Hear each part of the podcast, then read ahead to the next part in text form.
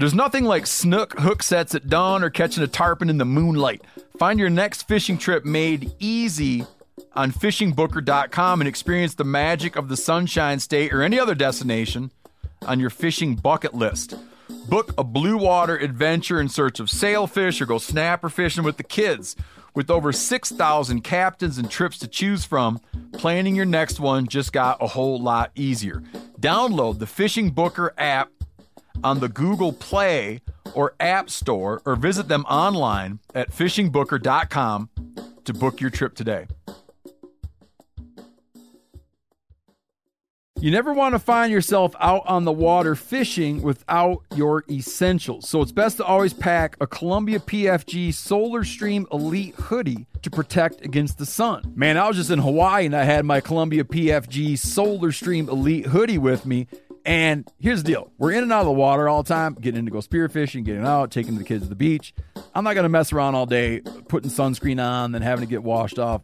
I just run a hoodie. Columbia PFG has a lot of great gear. So before you head out on the water, head over to Columbia.com slash PFG to shop their performance fishing gear. Telling you what, Decked is a game changer. Decked has completely changed how I load, organize my truck. All my stuff that I want is always in there, out of my way, and secure. It's perfect. If you own a pickup truck that you use, you know, like a truck, the decked drawer system gives you weatherproof storage for all your gear. You can lock it up too.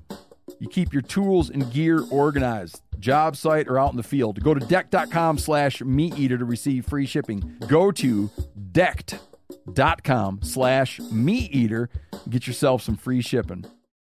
This is the Meat Eater podcast. We're recording just outside of Cazenovia, Wisconsin, um, in the driftless area of Wisconsin. Moments ago, I was asking my friend here, who's who's joining us today, along with Janis Putelis.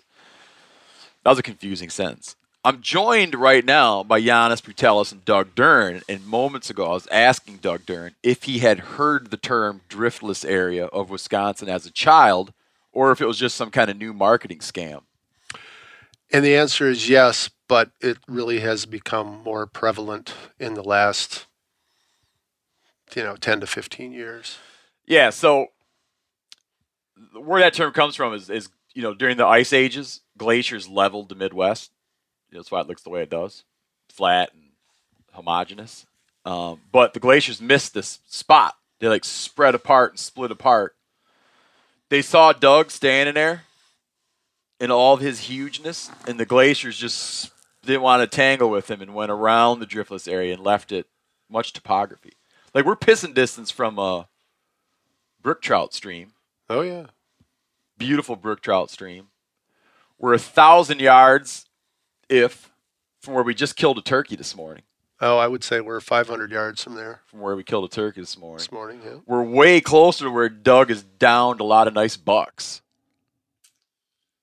Well, yeah. In fact, I one I downed that's hanging on the wall over there, which probably doesn't work on a podcast, but uh, uh, it actually died right down here by the barn. Is that right? Oh, I know that story. Yeah.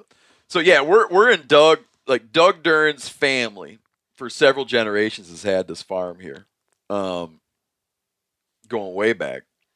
115 And years. 115 years in this farm. And That's what, we're recording in this old farmhouse. It's just they call it the buck shack now because it's full of giant bucks. Um, we're gonna talk a bunch about that. Oh, I was gonna tell you about the driftless area though. Yeah, yeah. I was up in up on Lake Superior, Ashland, Wisconsin, Sure. and the guy up there's got a sugar shack. This guy named Bill Hart, hell of a nice guy. Hmm. He's got a sugar shack up there, and he, in response to the driftless area and all of its coolness, he has on his bottles of maple syrup. He writes from the famed drifted area of Wisconsin. Well, that's the great thing when you get a getting something, some kind of label or marketing thing going. You can. they try to take you different down. Yeah, man. that's right. They try yeah. to take you down. But yeah, this part of Wisconsin doesn't look like the normal mid. I mean, there's a ton of topography around here, rock outcroppings. This used to be like Indians used to hide out here when they're trying to hide from Oh, yeah. the army. Yeah. It's a great area. And and and Janis Putelis, the Latvian lover and hunter, you guys got a Latvian camp not far from here. Talk about that. Why do the Latvians like this place? As far as I know, they they settled here when they all came over during the second. Well, some of them came over before the Second World War, but most of them emigrated during the Second World War. But it was very similar to Latvia's topography and landscape, so it felt like home, Yeah. There's only uh, what three million Latvians alive today. something like that. One million in Latvia, two million in the U.S. Is that right? I think two in Latvia and then Oh. a million worldwide. So explain that place you hunt on. You don't need to give like the GPS coordinates, but No, it's it, very similar topography to here. You know, just beautiful oak ridges. You know, oak flats. You know, a lot of little bowls that just kind of you know peel off the main ridge, and uh, there's no ag. a lot of the neighbors have ag around us, but the country that we hunt, it's all just basically big oak forest. yeah, it's a bunch of Latvian mugs who all bought property by each other to be by each other. Mm-hmm. And there's a Latvian it was pay- all owned once by maybe like one main Latvian guy, oh, and then over the years it got divided up, but it stayed in the Latvian community. and there's a Latvian pagan church camp. Yep. Spent a lot of time there growing up. Is there is there a lot of is there a lot of instruction involved with turning someone into a pagan? No, not much at all, really. You just kind of go with what seems very natural. They teach you a lot about nature, Yes. like um, what's the word I'm looking for? I think we were talking about this word the other day.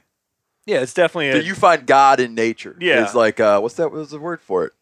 Not po- like polytheism, multi gods. There's like a word for finding God in the land. yeah. So there's all- there's, evidence there's of God like in the land. there's like the wind mother, and there's you know the um uh like the god that takes care of farm animals, and then there's like the god that watches over wild animals, and the like there's just like kind of you know gods kind of do their own little thing all about you in life, you know.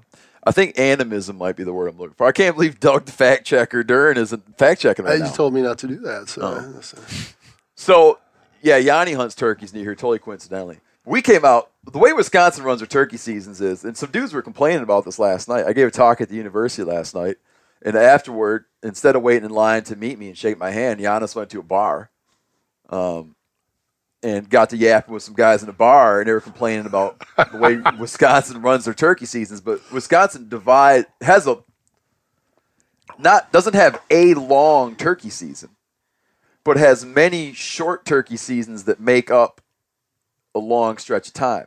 yeah, I think there's. So you guys six. got like A, B, C, D, F, and G season, I think there's an E in there also. and a youth season. There's How an did he E. miss that? I don't know, You said six. I counted to six. A, B, but I thought, C. uh, but you didn't say E. Oh, Yeah, you just went F to G. G Really? I think is number seven. it does go F to G, the alphabet. You went D to F. D to yeah, Oh. You skipped E. um, minor issue. yeah, no, I, I- I'm not. I'm confident in my ability to say the alphabet. But- so when you put in, when you apply to hunt for turkeys in Wisconsin, you got to pick a zone.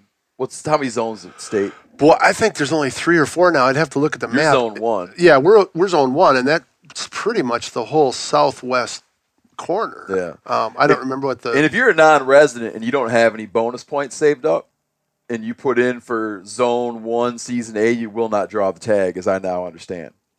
Like I didn't draw it. You might have a chance to draw it, yeah, but I didn't get it. That's Um, that's to get the first crack. But you don't just get the first crack because there's a youth season the Last weekend, weekend, before. yeah. That's who gets the first crack. But that's almost like too early of a first crack. They're Well- not like hot. well, birds. yeah, I guess, but um, uh, I know they people have pretty good success in it, and certainly the birds have been active the last Yeah, two to three weeks. There's not a leaf on the trees, right? I mean, there- there's like buds. They'll be probably in two weeks. It'll look leafed out. No, no, no, No? We're two weeks probably from. Uh, well, some of it will be like the softwoods, the willows, and, and red maples will you know be getting there, but you know we're still waiting for that mouse ear size Yeah. leaf on the oak when the morels will be up. So it's a couple weeks off yet. We went out this morning, just walked out of Doug's farmhouse, walked up the main valley here um, to the end of the field, heard one freaking gobbler. And that was a long oh. ways off, and I wasn't even sure it was a gobbler when it when I first heard it. No, it was so far away, but I mean, it certainly was. But Yeah. he didn't do anything. By fly down time, he had shut up, Yeah, and we hunted our tookuses off. That's a, like technical term. Yeah, at hunt, hunted our asses. I can't say we hunted our asses off. We listened around a fair bit, and eventually called in two times that didn't make a peep We got one half gobble out of one of them. after we were staring at him for twenty minutes. Yeah, yeah. These, I, I was sitting there trying to get comfortable to take a nap. It was like getting that time of day, nine in the morning, and I was like, couldn't get my head quite how I wanted it, you know, to sleep. And all of a sudden, I noticed like the top of a tail fan, maybe seventy yards, eighty yards away, and there's two gobblers out there strutting that just never made a sound. You know, we had a decoy out, and we had it set at a little crossroad, uh, what you guys call the big woods, right? Yep. um, has set a little crossroad, and those toms come in, saw the hen muscle, and just set to strutting. And then we kind of toyed around with them for a long time, and eventually they came in. Oh, it was a And great. they were convinced, man. He Oh, they ready- were, He was yeah. ready to make love to that decoy. there was- yeah, he was ready to make love to the decoy, him and his buddy. that was just a great 20 minutes or half an hour of observing turkeys and watching them do what they want to do. And I kept thinking, can they see that decoy? And from Yeah. where we were, we thought, well, maybe they couldn't see the decoy. So after we killed the one, uh, I walked up where they had been. Well, they could clearly see the decoy Yeah.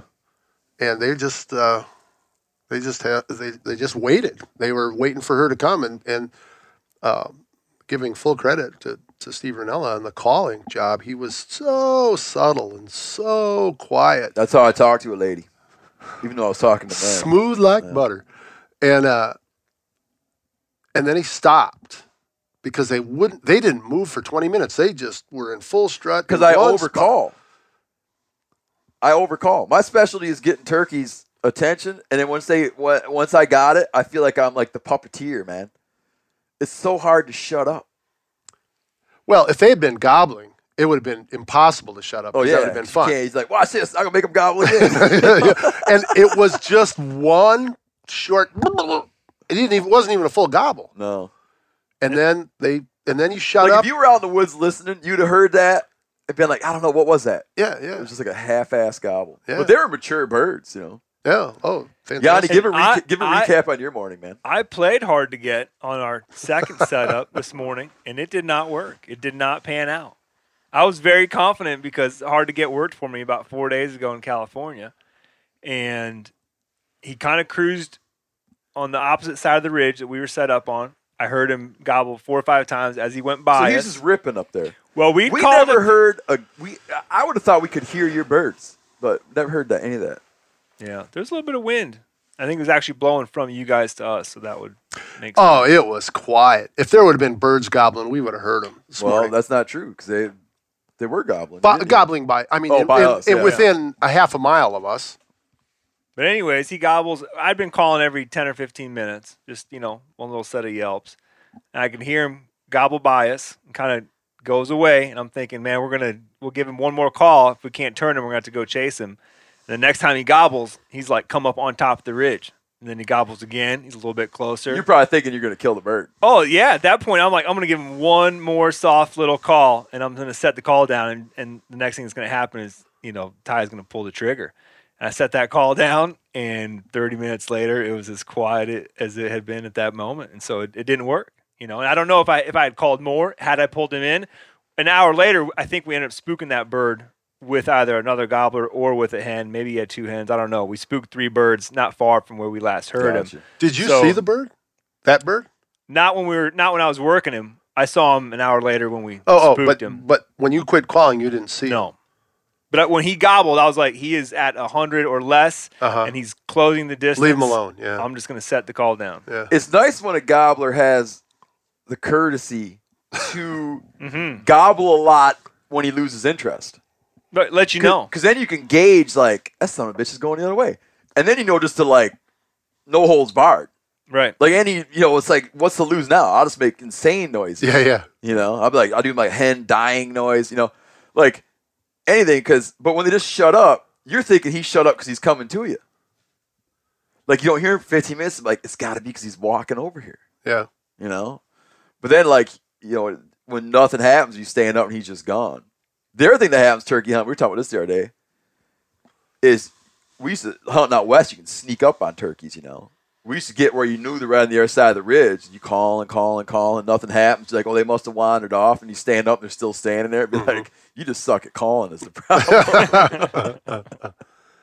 they just don't care. Before we get on to farther turkey stories, let's uh, just take a quick break to our sponsors. Very smooth. I want to tell you about an American made success story and Black Buffalo's award winning nicotine pouches. Black Buffalo was built by dippers with decades of smokeless tobacco use. Black Buffalo is all about the history and tradition of dip, but they understand the convenience and discretion modern day consumers are looking for. Black Buffalo's nicotine pouches give you the versatility to consume discreetly, but keep the ritual with flavors dippers love mint, straight, and wintergreen, all proudly made right here in the USA. Tell them, Chili. The reason I like Black Buffalo pouches is one, they're very discreet. And what I mean by that is I can throw one in and almost forget it's there. And I prefer the mint pouches. So if you're 21 or older, consume nicotine or tobacco, and want to join the Black Buffalo herd, head over to blackbuffalo.com to learn more. You can order nicotine pouches online. They ship directly to most states, or check out their store locator to purchase pouches at thousands of retail locations around the country. Black Buffalo Tobacco Alternative, bold flavor, full pouches. Warning this product contains nicotine. Nicotine is an addictive chemical. Black Buffalo products are intended for adults age 21 and older who are consumers of nicotine or tobacco. Rain or shine, every day is a great day for fishing, right? And you probably got rain gear, but you shouldn't overlook sunny day gear. Columbia PFG Solar Stream Elite Hoodie has you covered on the sunniest day. Man, I was just in Hawaii and I had my Columbia PFG Solar Stream Elite hoodie with me.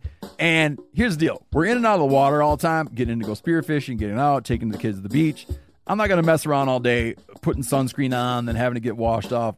I just run a hoodie. I mean, who wouldn't trade a sunburn for a trophy fish? But why do it if you don't have to, especially when this Solar Stream Elite hoodie is built with broad spectrum UV protection? We're talking UPF 50, and it has airflow so you don't overheat. And what's the alternative? Putting down the rod every half hour so you can slather on some sunscreen. Seems like an easy choice to me.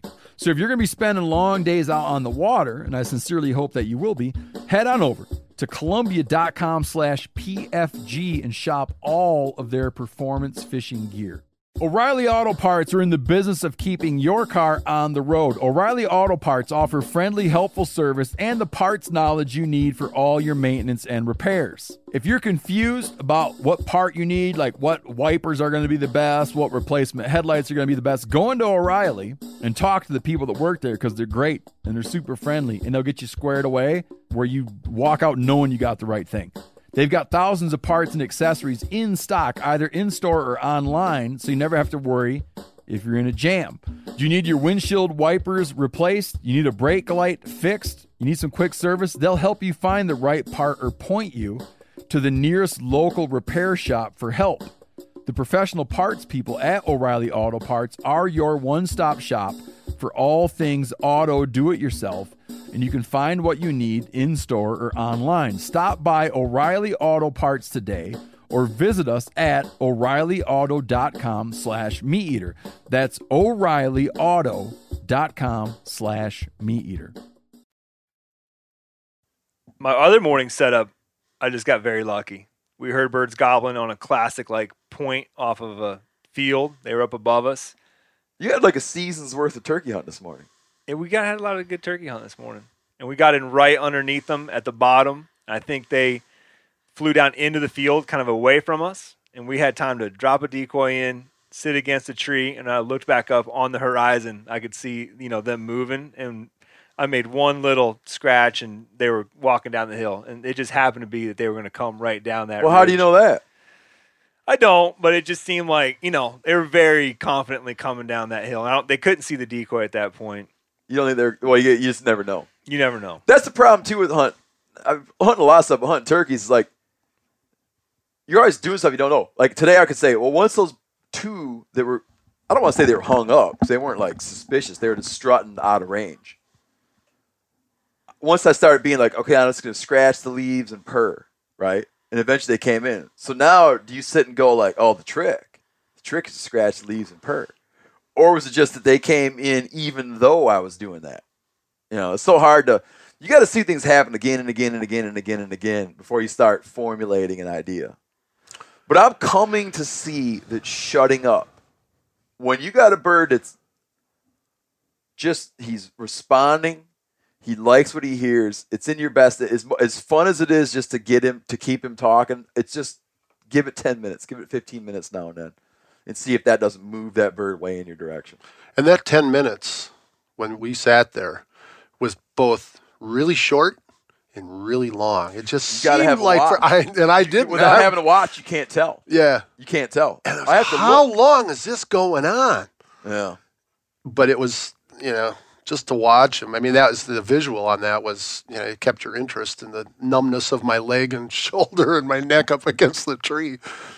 It, it all went away. Oh, just checking those birds out, man. Yeah, I was saying after that was over, if you like hunting turkeys, man, Yeah. uh, I can't tell you what I said, but I said if you don't like turkeys, you can Expletive deleted. Yeah. exactly, you can eh, my mm. Yeah. um. So yeah, Duren's farm. Now, tell these guys, tell listeners about like when you were a kid, about uh, the deer situation out here. I This remember. is a this is a way ass interesting story. wow. That's uh, I'm Put laying pressure on, serious pressure Steve. on Doug Duren. uh, it was a big deal when I was a kid. You saw a deer out in the field. I mean, you got in a car and drove. I mean, somebody said, "Hey, there were some deer out on McGlynn's Ridge or Cunningham Ridge or something like that." You drove out there and checked it out. Um, the deer in this area were over in the the, the Baraboo Bluffs, the Baraboo Hills. Um, prior to that, I remember my brother David did a, uh, a speech, a conservation speech, when he was in seventh or eighth grade about the management of the white-tailed deer. Was he an expert? No, but he was doing one of those, you know, competitions at school or Oh, whatever. Yep. And uh, he did a great job of it, as I recall, under some very difficult circumstances. Should I tell you what that was? He got kicked in the groin and was all swollen up, and and the night that he gave that speech was in incredible pain. Is that right? Yeah, and he did a great job of it. I think he got second place. I'm sure he'd have won it had he not been Had he not taken a blow to the groin? blow to the yeah. But uh, through the uh, management program of the of the uh, Department of Natural Resources, um, it, when I was a kid, you would you'd have to if you wanted to shoot a doe, you'd have to have get four guys together like months ahead of time and send in for a party permit. So one guy, or you would get one doe tag for four guys. So your deer tag was a buck tag. Um, and then there would be this one tag for four guys to be able to shoot a doe. Let, let me interrupt you because I realize I'm doing a bad job of, of hosting right now. Was- just for people who live in other areas or, or who don't follow this kind of thing, this area right now, like right now, is the good old days on on deer, or maybe a couple years ago is the good old days. No, no, I, I would say right. Uh, uh, It's just this place produces tons of deer, and it's famous and becoming it's famous, more famous, yeah. for for gigantic bucks. And we should be able to produce more of them. And uh, I, I don't know how, how up on a soapbox I want to get about you know deer management. We have too many deer, in my opinion, and where I hunt and what I yeah, because you guys are in the these these. This area is also part of the CWD, the chronic wasting disease zone. we're on the northern edge of it. and yeah. chronic wasting disease goes hand in hand with shitloads of deer. I mean, you don't get CWD in an area that doesn't have a lot of deer. That's right. High deer density makes a big difference. And and then to control the diseases, you want fewer deer. And um, there are a lot of reasons to to have fewer deer in this area. And and again, I you know I don't know what other guys' experiences are in, in various parts of the state and all that. I just know around here. And on the land that I'm hunting, which is our farm and a little bit, uh, and the area around it, I'm not hunting that, but seeing it, we have way more deer than than what we should have. And uh, From a forestry perspective, from a well, right. I mean, it depends. If what you want to see is a ton of deer, I guess you should be happy as a clam. But um, uh, if you want to have deer in the future, then we should have fewer deer now. We're gonna. I mean, it's possible that we'd have a crash of the of Yeah. the deer here herd here because uh, because our habitat will be depleted. Um, I'm sure there are guys who are gonna, you know, from around here go, Oh, "Ah, people shoot each other over this discussion. Oh yeah, yeah, yeah. No, it's a heated discussion, and, and I, I still think. See, I'm old enough. I'm 56 years old, and I'm old enough that there are guys in my generation who won't shoot a doe, and you know, it's just that way you don't do that. Oh, I know tons of old guys like that because they come from the day when there weren't any deer around. Well, right, but the mentality. I mean, you have to shift that mentality to a certain. A lot of a lot has changed about deer hunting, and one of the things is the numbers. But, but I want to back up. Yeah, yeah, I know. You're, I, want, no, kinda- I was just trying to set the stage that right now there's a ton of deer, giant bucks. For this area right now is the good old days of deer hunting. yeah. Now, Look around. Yeah. I was, ba- yeah. I mean, look at this. I wish you could see this room we're in. Like, I'm staring eye to eye right now with the buck known as the standard. I don't want to talk about the standard because that that's that to me in the story of this area, like the standard at, for you too. Like that deer sort of like is this like uh Sort of the epitome. yeah, it's like yeah. this really important moment in this area. So Doug was growing up. It'd be a big deal to cut a deer track. You now live like your family lives in. I mean, if you're going to sit down and list like top ten whitetail locations in the U.S., you'd probably one of them would be around here. And your old man always drove north of here. Yeah, Dad always went up north. He hunted. Uh, there's still guys from this area that go up there for the tradition of it.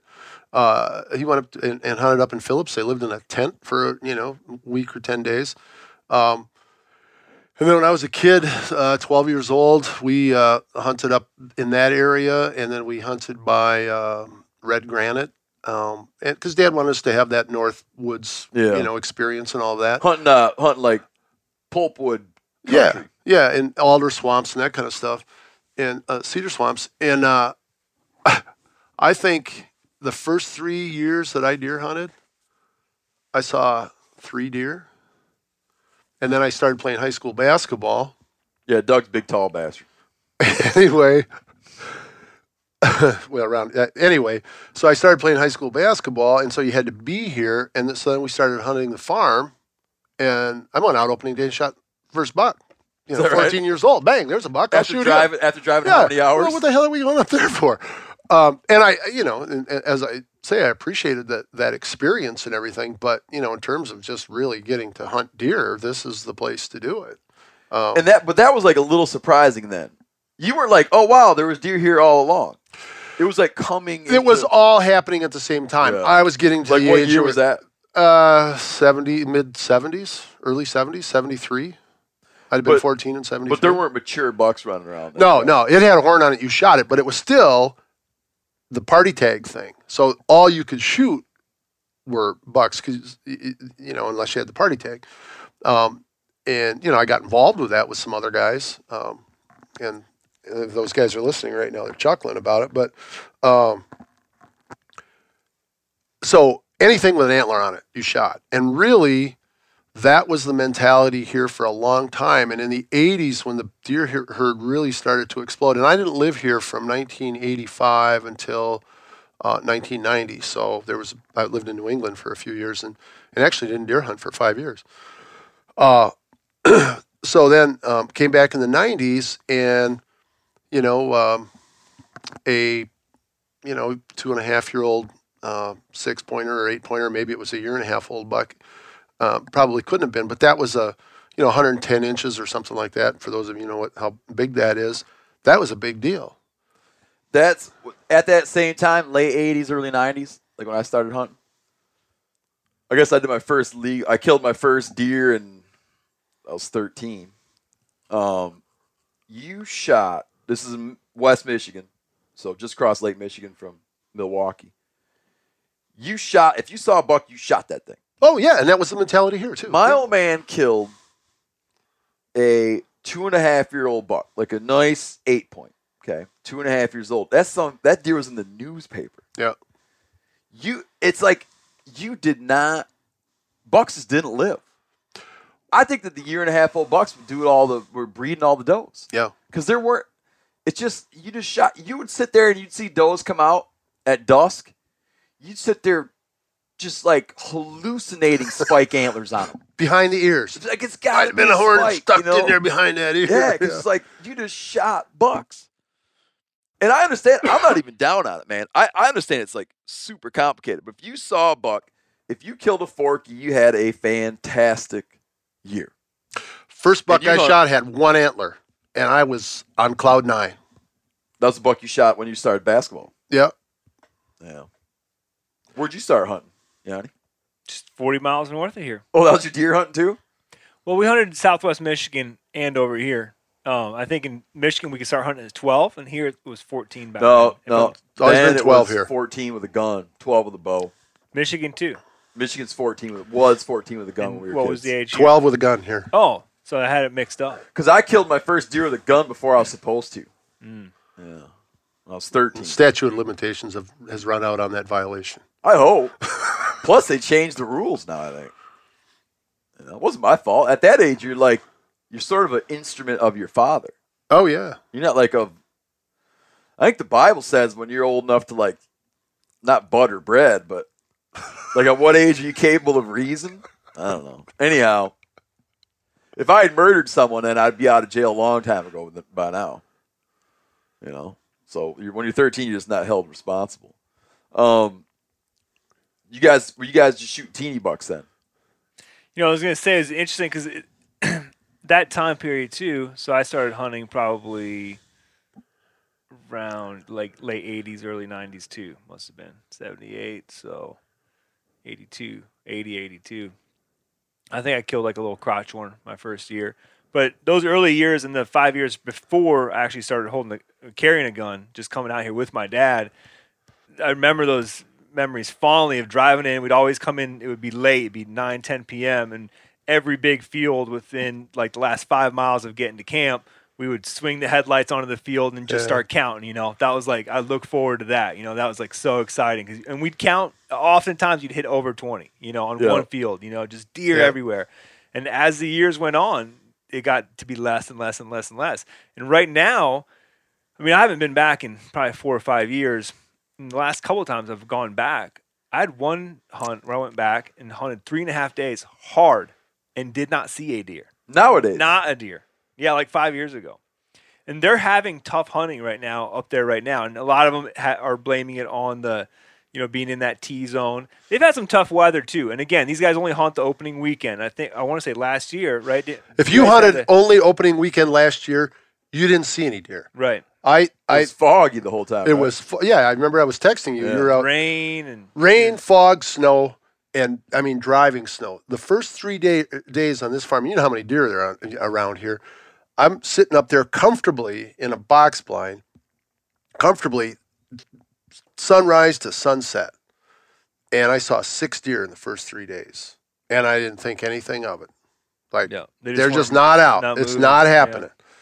Uh, after uh, Thanksgiving Day, killed a doe on Thanksgiving Day, killed two bucks on the next day. We saw tons of deer, and then when we hunted, I had a bunch of friends uh, come out over the uh, holiday hunt. all famous people. All famous people from Cazenovia. Uh, certainly the my favorite, some of my favorite, not all of my favorite people from Cazenovia, but but certainly some of them and their kids. And in the course of three hours, no joke, seventy-five or eighty deer. Is that right? Yeah, we killed only two, but um, uh, but that that amount of deer. There's so you know you're just talking about well how has deer hunting changed and you know and all that. So the numbers are different, but the other part of it is you can hunt in a lot of different places, and I control this land. You know, I mean, I've had I last year I had over thirty people deer hunt out here over the course of the seasons. Is that right? Yeah, you know, different various you know, God, that's nice. That's really nice. to and hear. they weren't all famous. Doug got accused of uh, only letting famous people. we, we filmed out here and, and had some famous people out hunting here, and Doug got accused of only letting famous people hunt his land. And then the guy down the bar stool commented that just the other day, Doug had ten people out there, and he sure as hell ain't famous. So uh now you got me. Uh No, I'm glad I got you because I want to. I want to You know, it changes. distract. No, I don't want to change the subject. I have a quick question though for you, Doug. Do you Yeah. feel like just 40 miles north of here, it could be a, a, a big difference of what go, is going on here? Yes. because you are kind of micromanaging. Just you know, your. I don't spot think it's me micromanaging this spot. I so. I, yes, I, I feel like that could happen, especially when you said, "Well, there's ag around." I don't know what's going on up there. Yeah. Um, I think there's been some good changes to deer management. I think some of the bad changes have been, um, you know, they took away the earn a buck uh, from the biologists to, you know, to to uh, to help manage the herd. Yeah, And- hold, hold, hold. Uh, I want to explain the earn a buck. all right. To encourage people, to encourage hunters to shoot does, right? If you're trying to reduce the population, and also take pressure off of bucks, you know. Wildlife managers use a tool called earn a buck, where um, you can't shoot a buck unless you shoot a doe first. That's right. Yep. So, if you th- just think about, I, I don't want to dwell on this subject too long, but deer are born basically like like humans, a one to one sex ratio. Okay, for every doe that drops, or every doe fawn that drops out of a doe, a buck fawn is going to drop out of one. Yep. It's fifty-one percent or 50-50. Humans are fifty-one percent female. Deer is somewhere right in there. Mhm. And when you're sitting out there and you see 25 does and one buck, you're looking at it, it, you're not seeing a natural population dynamic. If what you're seeing is actually representative of what's there, you're not seeing a natural dynamic. There would be a, healthy, most people who understand whitetail deer would say that a healthy population of deer, the ratio's not that skewed. A high buck to doe ratio. Yeah, I, I It's never gonna be. It's never gonna be one to one because they just have they just have an easier time dying and they don't live as long. Bucks don't, but it should be substantial. well, uh, I was talking. So, anyways, I, I don't want to. I don't. Want, I just want to explain. Like earn a buck, people are gonna be like, "What the hell does that mean?" So, anyways, yeah, yeah. they they got rid of earn a buck. So, and I understand why they did because there's places like Yanni was talking about that, uh, where that was what maybe the blame was placed on Right. why there are fewer deer. Uh, I, even though I've hunted with some DNR guys, I've never seen a DNR guy kill a deer. Hunters kill deer. So at the end of the day, it's always the hunters who are going to be managing the deer yeah, and that's you know it's and, and that's the mentality that i have here i do what i think is right for our property um, based on the guidelines or based on the seasons and the structure that that those uh, that the, the the deer managers have i thought earn a buck was a good thing we still have it here i mean we shoot more does than we shoot bucks here um, uh, and and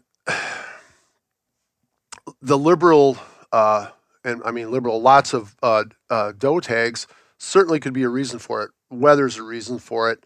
Um, but that's you know management within a particular area. I guess is the way I feel that you know the hunters are, are way more in control of that. And I think some of the changes that have happened in the in deer management have been good.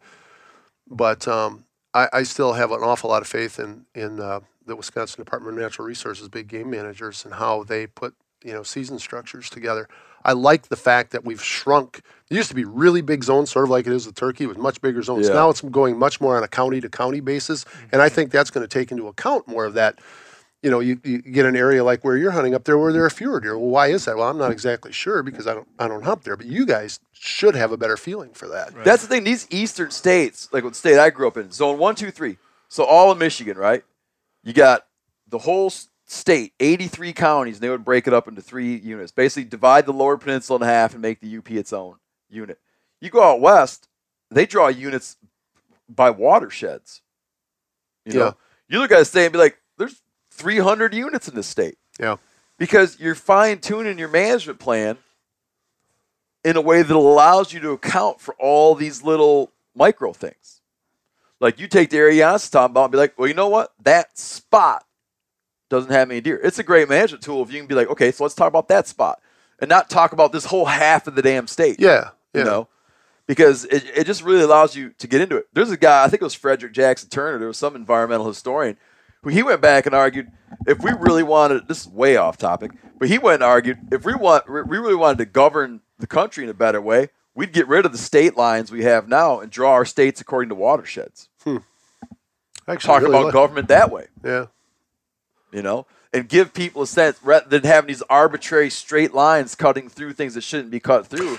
Like you, you live in a, and it wasn't always watersheds, but you live in like a specific like geo region, Yeah. Yeah. Right. you know. Well, think about it. The back of our farm, the the uh, where my cabin is, and the pond up there, that's in a different county. That's in a different that right? deer management zone now. Oh. Yeah, the pond is essentially the Yeah. that that runs north south. That's the Richland Sauk County line. So that's in a different management zone now. Well, there's always gonna be some art. uh, Well, that's you're always exactly right. Draw, I just- you're always gonna draw a line. Like when you draw that line, it's gonna cut through a damn deer. Yeah, right. Who's like half the deer is gonna Yeah. be. There's probably deer right now. Half of them's on one management. but if you took your premise and said the watershed, well, Yeah, hell, we're talking about the same little valley there. Yeah, no, you I'm know? with you. I'm with you. and and uh, That's where they draw a lot of uh, management. But but again, I'm trying to like pry a narrative out of Doug here, and I keep um, teasing it out and then stomping on it when he gets into it. I kind of want I want to get into the whole like better, nice buck next year. nice buck next year. So Oh, Nice Bug next year sounds very interesting. And to keep these podcasts coming to you for free, we're going to take 30 seconds to listen to our Sixty some- seconds. 60 seconds, Yeah. some info from our supporters. I want to tell you about an American made success story and Black Buffalo's award winning nicotine pouches. Black Buffalo was built by dippers with decades of smokeless tobacco use. Black Buffalo is all about the history and tradition of dip, but they understand the convenience and discretion modern day consumers are looking for. Black Buffalo's nicotine pouches give you the versatility to consume discreetly, but keep the ritual with flavors dippers love mint, straight, and wintergreen, all proudly made right here in the USA. Tell them, Chili. The reason I like Black Buffalo pouches is one, they're very discreet. And what I mean by that is I can throw one in and almost forget it's there. And I prefer the mint pouches. So if you're 21 or older, consume nicotine or tobacco, and want to join the Black Buffalo herd, head over to blackbuffalo.com to learn more. You can order nicotine pouches online. They ship directly to most states, or check out their store locator to purchase pouches at thousands of retail locations around the country. Black Buffalo Tobacco Alternative, bold flavor, full pouches. Warning this product contains nicotine. Nicotine is an addictive chemical. Black Buffalo products are intended for adults age 21 and older who are consumers of nicotine or tobacco. Rain or shine, every day is a great day for fishing, right? And you probably got rain gear, but you shouldn't overlook sunny day gear. Columbia PFG Solar Stream Elite Hoodie has you covered on the sunniest day. Man, I was just in Hawaii and I had my Columbia PFG Solar Stream Elite hoodie with me. And here's the deal we're in and out of the water all the time, getting in to go spearfishing, getting out, taking the kids to the beach. I'm not going to mess around all day putting sunscreen on, then having to get washed off. I just run a hoodie. I mean, who wouldn't trade a sunburn for a trophy fish? But why do it if you don't have to, especially when this Solar Stream Elite hoodie is built with broad spectrum UV protection?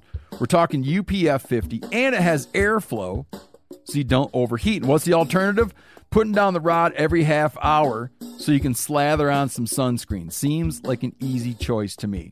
So if you're going to be spending long days out on the water, and I sincerely hope that you will be, head on over to columbia.com slash PFG and shop all of their performance fishing gear.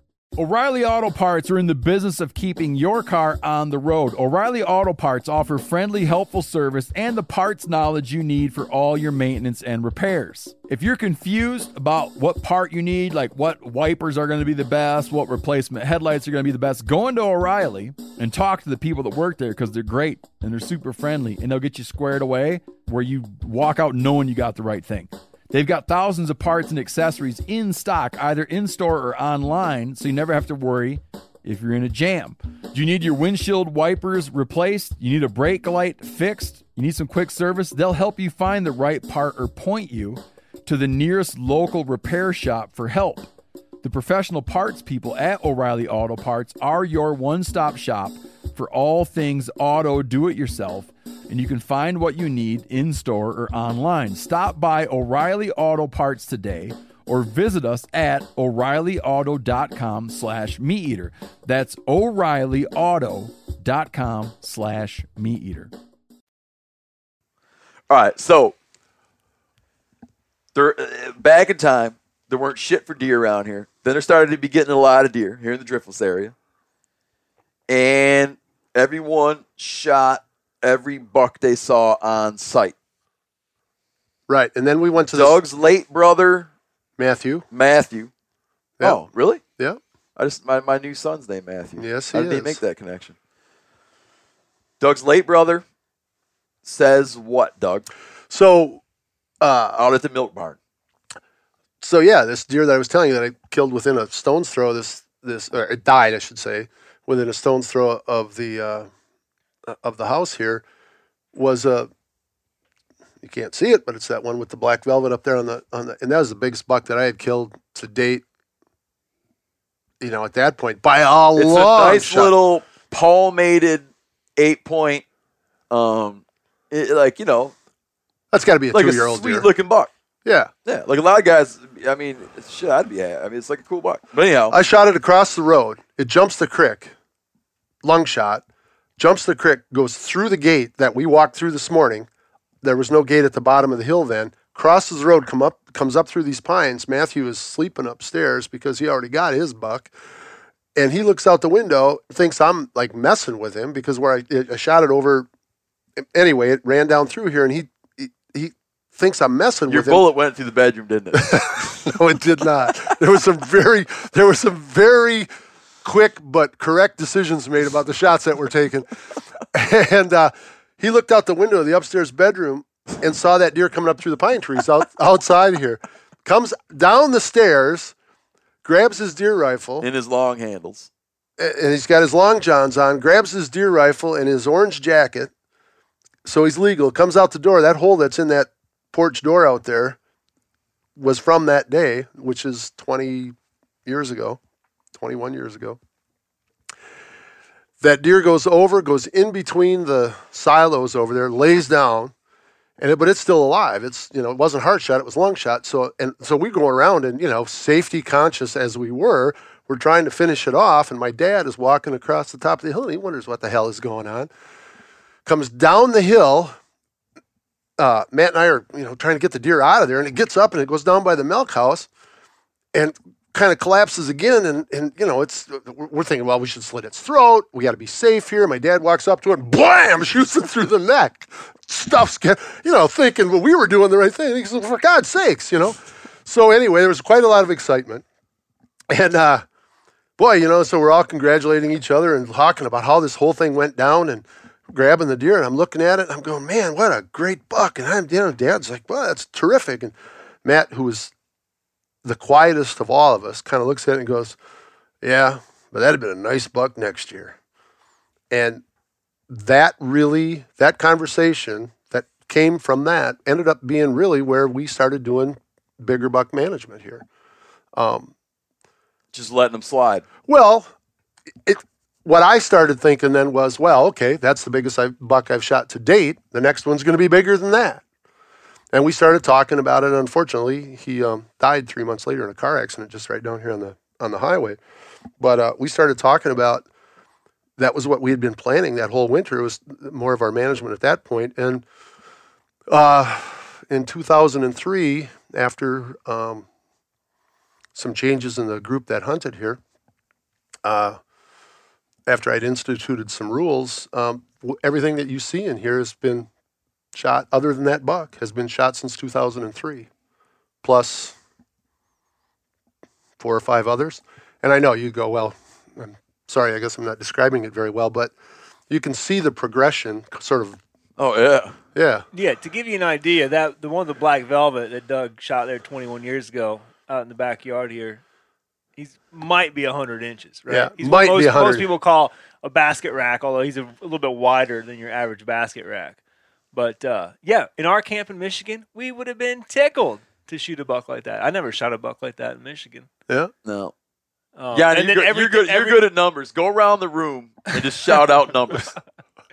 Well, uh, uh, there's a couple others that are like in that one, like 20 type class, but not many. Everything else jumps significantly, significantly up into the 130s, 140s, right? I mean, there might be a couple of 120s hanging. These are there. like the, the upper row over there is like one, you know, mid 130s. yeah.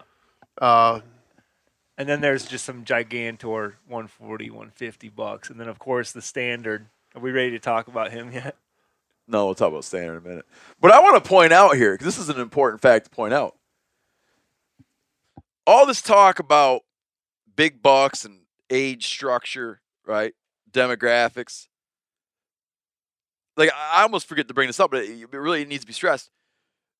The the the poundage of, of venison, the poundage of meat coming off the property is increasing through all this. absolutely. It's not like you're going like, oh, we you know we used to shoot deer and eat some venison, but then we decided to piss on that, and now we just shoot a giant buck now and then. You're still talking about like all the deer meat you want because you're shooting does. more than more than we've had. I mean, I have friends, non-hunting friends, who are like, "Hey, if you get an extra deer, if you have, you know, I'd like to get some venison." I said, "Well, I, I you know, I'll drop it. I'll drop one off at the at the uh, the butcher for you. you Yeah. know? I'll gut it out or drag it down there, and and and so I do that. Um, like I said, in the late season, I had you know friends out here. Uh, I I told those guys that day, let's shoot six or eight does and we only got two, but um, that wasn't because there wasn't some other shooting done. Uh, and those left. I mean, yeah, I mean, I have all the venison I want, all the, Yeah. you know, all the time. That's what I'm saying. Like in simplified terms, you might look at it that when I when I was growing up, you'd sit there and see a bazillion does, praying that you'd see a buck. Any buck anyone saw, they'd kill. Another way of looking at it, I mean, to the point where you'd have 20 does for every buck running around. Yeah, Another way of looking at it would be shoot does, let a lot of those small bucks walk. You're still filling your freezer. After a couple years, I mean, this is grossly simplified, but after a couple years, you might be that you're still shooting does and putting meat in the freezer, and now and then, bam, you shoot a buck that's like the old days, yeah, a buck that just got old hmm you know, that was allowed to reach maturity.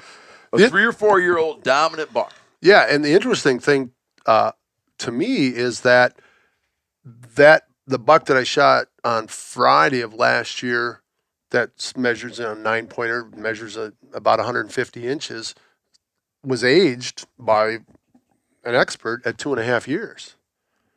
And when I looked at the teeth and knowing what I know about it, I said, "Yeah, I can't disagree with you." So what's happening there? Well, maybe genetic selection, but also, um, I, well, I think that's a part of it. But I think there's a herd health component. I, I meant to tell you this earlier that I talked with uh, Keith uh, Warnicki. I hope I'm pronouncing his right. Who's one of the big game managers? He, in fact, he's, um, I think he's the head of it. Uh, for uh, DNR, and we were talking. I, I was talking with him about that, and uh, he was explaining to me that statistics show that there in in especially in Southwest Wisconsin, that the uh, average size of the buck increases. dram- uh, Bucks taken increases dramatically with the uh, number of does taken in the same area. right? Yeah, it makes sense to me. We had a. a a bit of an infamous character. I, I don't like to speak ill of the dead, but a bit of an infamous character who was uh, uh, lives south of us here. That's the only people I like to speak ill of is the dead because you don't got to worry about them. All right. Well, his you don't got to Ra- worry about them coming back at you. yeah. Well, anyway, yeah, his Like, name was Randy gonna- Hanko, and a guy that I grew up with, and and he, uh, as I said, he was a bit of an infamous character, but he uh, owned the farm just to the south of us here and got a bunch of ag tags, and he shot twenty one crop damage. tags. crop damage tags. Yeah, egg ta- Yep. thank you. Uh, he shot 21 deer, antlerless deer, one winter, and the next year is when that top row over there, which is the 135, 140 inch deer, started showing up. And I told that to Keith last night, and he goes, "That's what we're seeing." And I believe. I mean, so he has the the the data, the scientific data that shows that. I'm telling you, I've got the anecdotal Yeah. uh, stories that that's what happened here too. So, you know, I believe that, and and, and I believe that in, in my situation in this surrounding area, um, there's a, a road on the backside of the farm. It's about three miles long. You can take a uh, it's a town road, and you can take that drive in the in the late winter or the early spring in the evening and see a hundred deer, and that's just too many deer. And those aren't all living on my farm. I mean, they're living all over the place. You know. But too many, like, like def- define what you mean too many. Because here's the thing. Here's the thing I often catch myself saying. Not catch myself saying. Here's the thing I purposefully say now and then. Someone talks about like, oh, deer are overpopulated. Mhm. I'd be like, from whose perspective? Car insurance companies, sure, overpopulated. Agricultural interests, sure, overpopulated. Car insurance because they don't want to pay out premiums to people who are hitting deer. yeah, busting their car up on deer.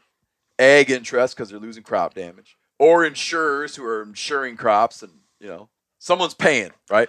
So I'd be like, from my perspective, how can I say deer overpopulated? In fact, there is a thing from a hunter's perspective. There is such thing as overpopulation. We touched on this earlier, but it just has to do with forest quality, has to do with other species. Right. You know, like explain a little bit of that, like and I, I want to get to talk about the state. We got too much to talk about.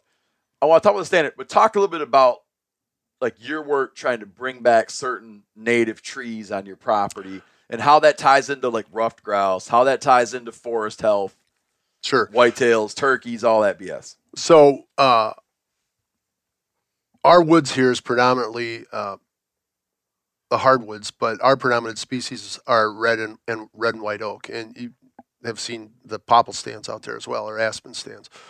Uh, there's shagbark hickory and a few others, but in the driftless area, the biggest component of the woods that we are in danger of losing is the red and white oak because we don't have the fires and some of the things that brought that on um, years ago.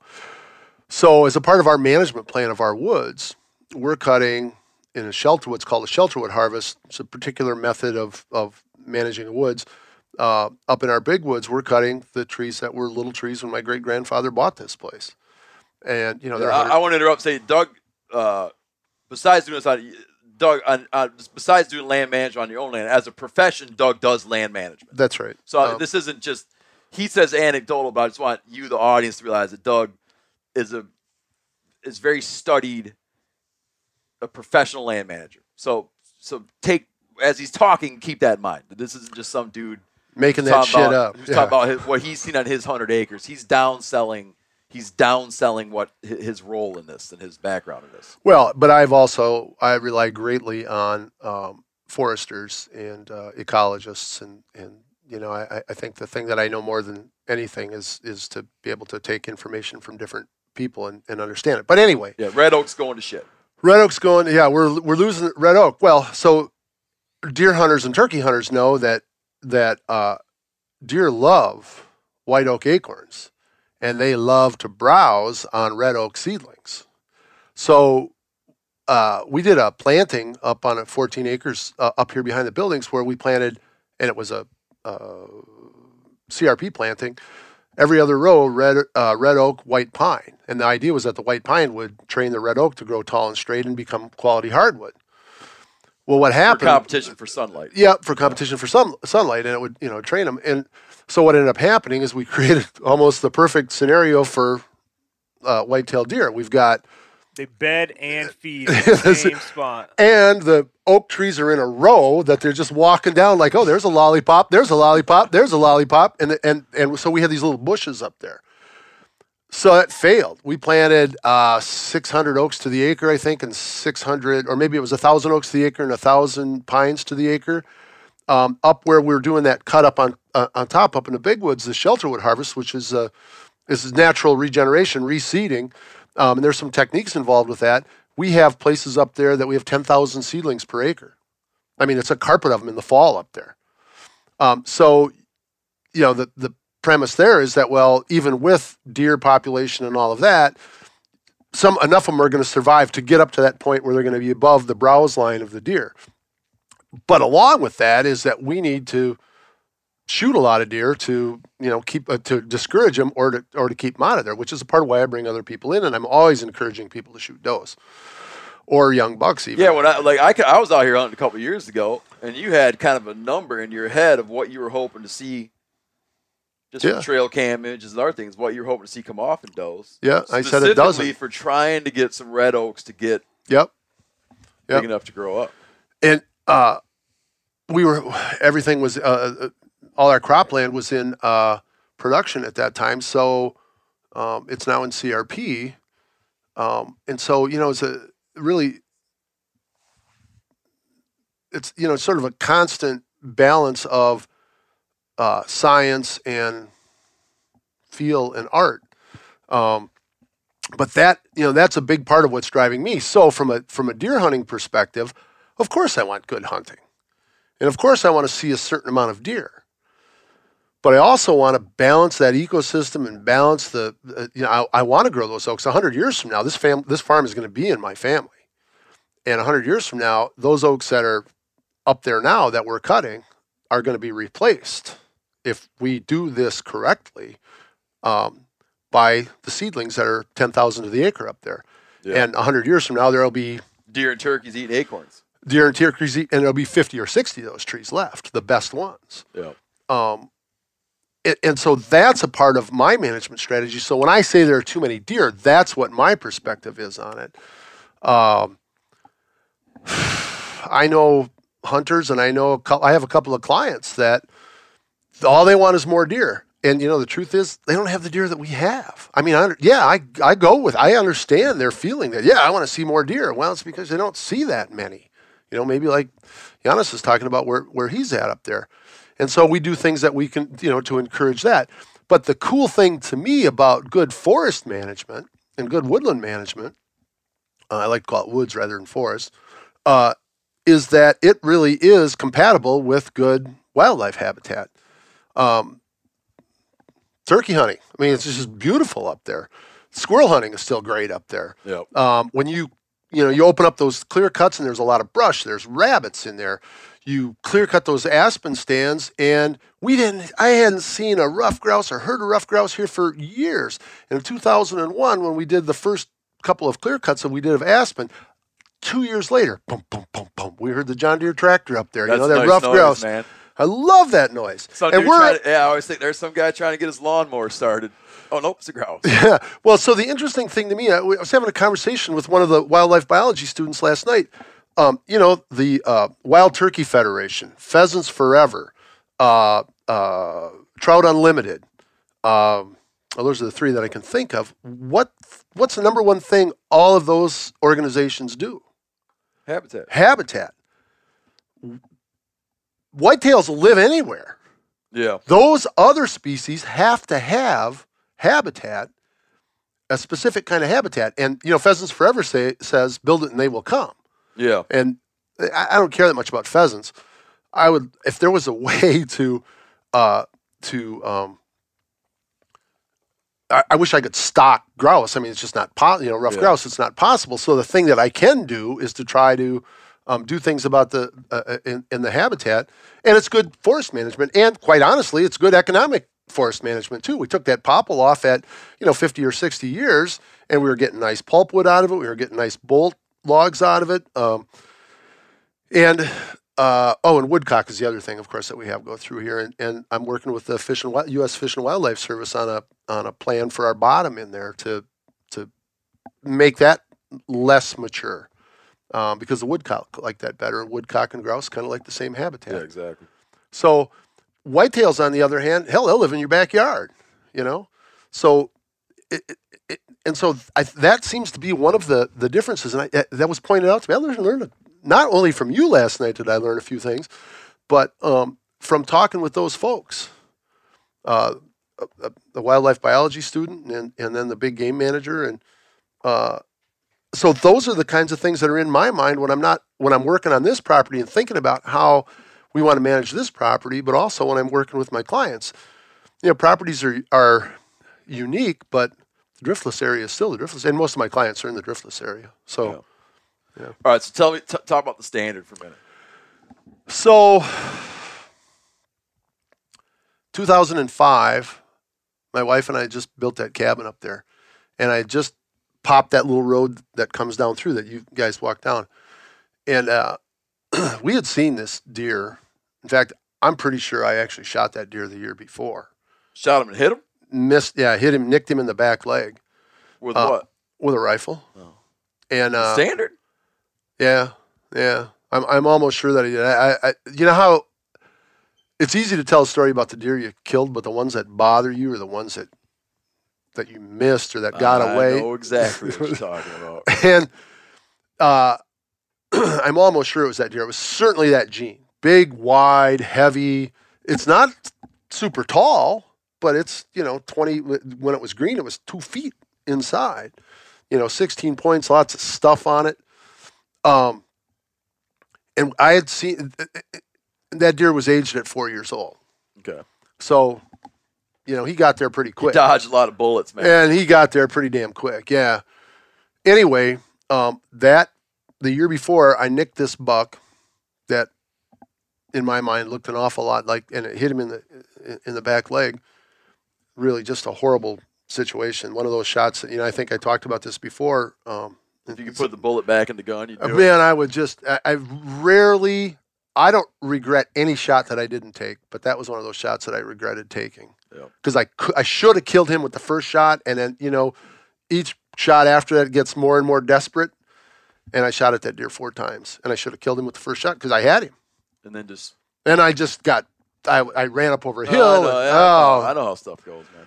so the next year, my wife and I are driving down on that little road in this little beater Jeep that I had, and this deer gets up out of the this brush alongside that road and just lumbers into the woods. And I went, and my wife, who doesn't get excited about deer, she goes, "Oh my God!" Look at the size of that thing, and she's all excited about it, and you know, and I'm like, I mean, I'm just like, I couldn't even talk because it's going away. Maybe a two foot wide whitetail going away from you looks like a moose, you know, and it's going away from me, going down this hill. We get down to the buildings and uh, down here to the farm, and we're doing a couple of things, and I, I kind of came up with this idea that, well, you know, I think that's where he lives, that's where he beds. So I got the old tractor out and put the brush hog on, and took a ladder stand and a hanger, put that back there, and I just drove back in the valley. Nothing happening here, just, a guy out doing a little brush hogging. You know, so I took a little sweep through the brush and the stuff that was back there, clearing the little trail, got near this tree that's, oh, 40 yards from where that, that bedding area was. Left the brush hog running, left the tractor running, put it in neutral, got out, strapped that thing to this elm tree that is, you know, maybe 18 inches in diameter, strapped that thing to it. And I'm kind of a big guy. It was probably a, it's not a big enough tree. Got that uh, hanger up there in the tree, got back down, got back in the tractor and drove like nothing happened in here. We're just, you know, brush hogging. Two weeks later, uh, we had an early um, earn a buck uh, hunt, but you could kill a buck if you had a doe tag, which I did have. And uh, and sure enough, I got up in that. I get up in that stand. I'm in, and I'm holding on to a limb. Got my rifle in my other hand. I'm holding on to a limb. I'm in that stand 15 minutes. Doe comes up out of the bottom, and I hear, "Brr." And this brush comes around the corner, and this is antlers. He walked up, and this is the end of October. And he walks up out of that bottom, 35 yards, brings his head up, shot him right in the chest, went over backwards. I mean, just like I planned it, it happened, and You patterned him. I it was just it was crazy. So my dad uh, was still hunting at the time, and and so that was 2005, 10 years ago, and my nephew Sam, who uh, hunts with us, and and uh, great kid, great hunter, very good hunter, um, on the radio goes, Uncle Doug, yeah, did you shoot? Yeah, because he can. They're they're off a ways, and and so I can. He's relaying that to my father, who doesn't hear very well. relaying all this information, he goes, "Grandpa wants to know how big it is," because he knew I wouldn't have pulled the trigger unless. And I just told him, Sam, he isn't going to believe it. And I mean, that was. I mean, it was, and uh, the jump went from 135 inches to, you know, 192 inches, and that's a, that's a leap. Um, There's not a buck hunter in this country, in the world, that wouldn't want to have that deer oh, on his wall. So talk about we're uh, we're running out of time. We're running out uh, into our self-imposed time limit. But talk about um the what happened with the taxidermist and stuff like that. Oh, so my dad has this little white Chevy S10 pickup that he still has, and uh, so this is the end of October. It's kind of a warm day. We hang the thing up in the, and so I didn't get a whole lot of pictures of it. You, you see the one there was hanging up in the shed, and I call it. Ta- I never had a deer mounted before, so I call this taxidermist over in Bear Valley, and and I kind of describe. He says, "Well, how big is it?" And I was like, "Well, I I didn't measure it or anything. I said it's I'm I have size 13 shoe, and I can put two of them inside the horns." He goes, "So you're to want to get that." thing over here because it's warm and the skin will start to I don't know. He's telling me all this stuff. I'm like, yeah, okay. So we dropped that thing in the back of Dad's S10 pickup. Now it looks like a you know it's a big deer, but now it looks like a moose laying in there. By the time we get over to Bear Valley, we got cars behind us. You know the lights on it. We pull in, and this guy mounts a lot of deer. And we pull in. I walk up to Bill and I said, uh, "So hey, I'm the guy who called about the." He goes, "Oh, well, let's go and take a look at it." and there's trucks lined up. You know, guys are going to back in and they're going to unload them, and they they're because they're working on. You know, he's got a whole assembly line. They're getting the skin off them and everything. He walks down there, takes one look at it, turns around and says, "Get all these other trucks the hell out of the way. We're backing that one up in here right now." So we back it up in there, and of course they've got a a, a rig that they use to pull the skin off to the head, and uh, guy. Old guy there stands there and looks at me. He says, "You know, if I killed that deer, I'd get that whole damn thing mounted." and I got a place to put it. So, uh, so they, you know, they, they get it scun and, and, uh, take it in. The guy starts working on the head. And so a bunch of dudes standing around there, and, you know, and I don't, I only know a couple of these guys, but everybody starts shouting out numbers and throwing, and their guys writing it down and throwing five bucks into a hat, guessing how many inches it is. Guys are like 175. Oh, you're full of shit. That's way bigger than 175. And uh, writes it down and Nobody guessed 200. And I said, okay, I'll say 200. Dude was right on. The, the green scored it at 192. Dude would hit it right on the head. Oh, is that right? Yeah. I don't know what he won, but it was it was a pile of money. But that was quite a night. It was you know it was quite a quite a quite a show. Nice buck next year. Yeah. He might have been a dead buck next year. well, he was a dead buck next year. No, but I mean, like he's old. He was getting up there. I mean, yeah, he was four year old deer. Yeah. What would he have been like at five? Well, I don't know. They, these five-year-old deer, they start getting kind of rare, man. Yeah. So no, I don't, he would have kept getting bigger, right? Uh, I yeah, I certainly think so. Yeah, we were uh, wondering that before. How how old do they really? How old could a deer get around here if it didn't get hit by a car or shot or, you know, whatever? And I, you know, eight or nine, I think is is probably the you know the the limit of it. But You know. Oh. I, oh, go ahead. but it was that. I mean, that, it, personally, once that happened, um, that's that's when I said, well, okay, so the rule about having the next buck having to be bigger than the one you shot this year, that changes now. So, um, you know, so otherwise I would have never shot probably shoot another deer in the rest of my life on this place. But um, You want to know what a good podcast host I am? I don't even give a shit about big white tails. I know you don't. I want to kill a big. The only thing I want to kill a big giant one of is mule deer. Well, I find it know- did you know- remarkable. Did you know, I might I might have just shot a Booner muskox. I didn't su- know that. I'm not sure yet. I might have got a Booner muskox. huh? The coveted Boone and Crockett muskox Muskox. slot. Uh, no, but here's the thing. Doug and I have argued. I, I want to wrap her up. I want to. All right. I want to do my concluding thoughts. Doug and I have argued about this endlessly because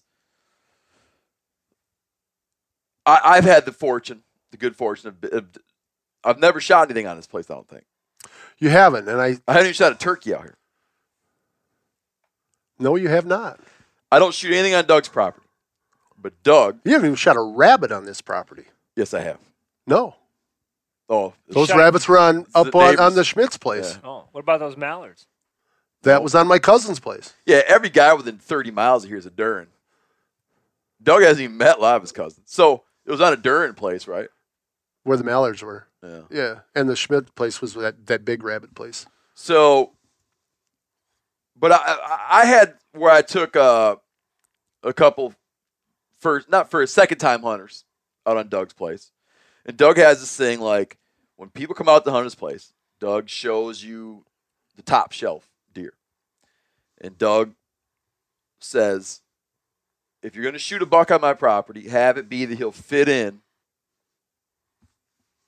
He would fit in with those bucks. So it's not like like he doesn't tell you like, oh, it's got to be blank inches, or it's got to be out of the ears. He just says it should have its home in this in this collection of bucks is what we're trying to do here.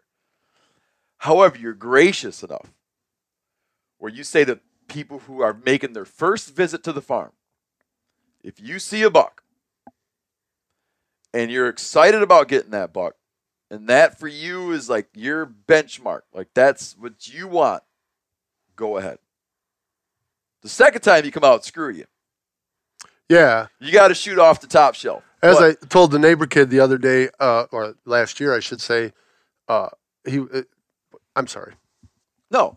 But but I'm saying we have like I've played devil's advocate with you a lot about the thing about like meat hunting or just shooting bucks, like not caring about the antlers. Yeah. And I would say that over the years that I've been friends with you, you have enlightened me and moved me in the direction of when it comes to whitetails that like we were talking about Aldo Leopold said last night Yeah. that a hunter is like a forester. When you pick a tree and strike it with your axe, you're making your mark on the landscape, right? And I've come to see through you about uh, managing whitetails, okay? That they're not ex- that they're not contradictory ideas. That managing for for opportunity and meat harvest is not incompatible with managing for mature bucks. But we have thought about this a lot. And seeing what's happened out here and, and sort of the, the good times and fun that happen out here has been educational for me. And I've taken that and explained that to a lot of other people. Because I just haven't really been. I moved out west, you know. Yeah. When I as soon as I could, and I got out of the world of whitetails a little bit and it's just been an interesting like sort of my lens back into whitetail culture has been here and it's been it's been very informative that's my concluding thought but but I, i've kicked and screamed through these discussions but i do see what you're doing and i see what you're after and i think that people need to make sense of it and people who are just getting into hunting because they want to harvest their own food and stuff they might be like oh yeah trophy hunters blah blah blah I think you need to take some time and and and read up on this stuff because it's not as simple as you might think it is. Deer.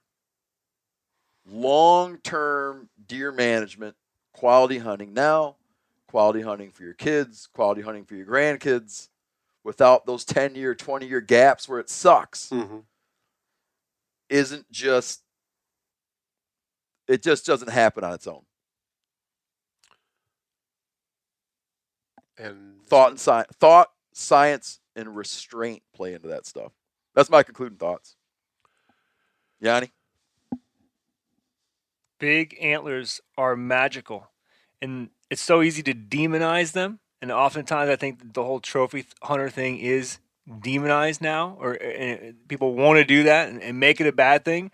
But like getting all those the community together around your truck to look at those antlers there's community going on there and it's special you know? And it's a good thing to have that to have everybody come around and talk about it and being excited about it. And I don't know whatever turned me on to being excited about big antlers. Obviously, media has something to do with it, but Helen Show, a recent uh, meat eater, turned you know our our uh, associate is now a hunter, killed her first elk. Um, she was asking me about antlers, didn't really get it, wasn't really excited about it. Shot her elk, was at my house, we're butchering up her elk, and we happened to be out in the garage, and there's a elk head on one wall and a mule deer on another wall. She got to looking at them, asked up a couple questions. I answered them. An hour later, she's like, "Can we take one of those down? You know, so I can hold it and feel it and look at it." And she kind of admires it and whatever. And by the time she left that evening, she's like, "I kind of want to shoot a buck." You know, like there's something special about that. You know, like what what is it? I don't know, but they're magical. can I have a second concluding That- thought? that- that's my concluding thought. I want a second one. The bucks we're talking about and like the standard and stuff. We're not talking about some bucks that are raised behind a fence and they bring in like some jar of semen and inseminate a bunch of does and then you go down and buy them at a deer sale. These are real bucks. yeah, they sure are. They're getting run over by cars, shot at, surviving. They're real damn deer. Like genuine, real, wild bucks. They're gorgeous. They really are, and I'll tell you something, uh, and I'll try to make it part of my concluding thought. The It's got to be your concluded thought. my uh, I get two just because it's my podcast. All right. The standard uh, within a one mile radius of here since 2005, there have been at least three bucks bigger than that one killed here in within a mile of this place. Is that right? One mile radius, yeah. Wow. Yeah. Well, I mean, bigger horns. They're more Yeah. inches of horns. Yeah. You know, maybe not as massive or, or whatever, but more inches in the way they score them. Uh, thanks once again for putting into words in a way that I struggle with. That's one of my favorite things about Steve Rinella. Uh, it is, you know, deer hunting is a part of what we're trying to do with our property, and I think it should be a part of uh, the overall view of an area. I think it's a big part of the future. It's been a part of the past, and it's certainly part of the present. It's going to be a big part of the future of this area, hunting in general, and it's really economically, I think, is going to be a big part of this area. Um, and uh, I love the Driftless area. I love the Cazenovia area, Westford Township, Richland County, uh, River, Willow Creek, and uh, I just really appreciate that we've been able to bring some attention to it and uh, have a lot of fun while we're doing that. Yes, sir. Yes, sir. And Doug's uh, cohort's got a turkey tag still. So tomorrow, gonna be up bright and early. Now you guys, I think, had to sleep in. We didn't. I didn't get to kill this morning, so I get to go out again with Ty. Right? Well, I'm gonna go out and sit against a tree up in the brush.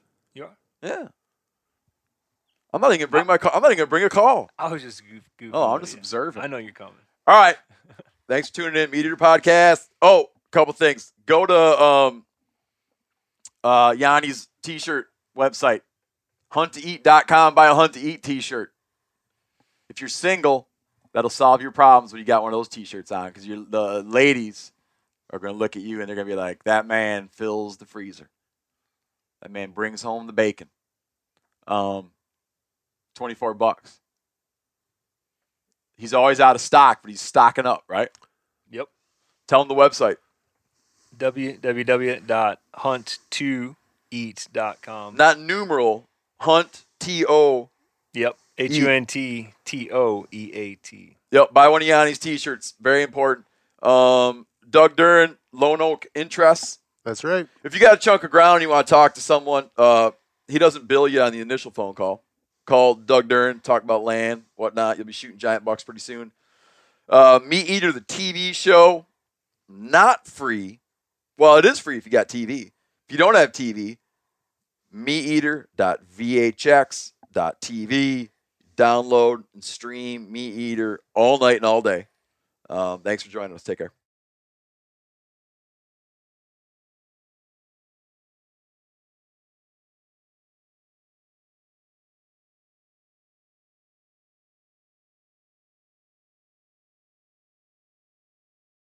This show is sponsored in part by BetterHelp. It is a simple truth. No matter who you are, mental health challenges can affect you, and how you manage them can make all the difference.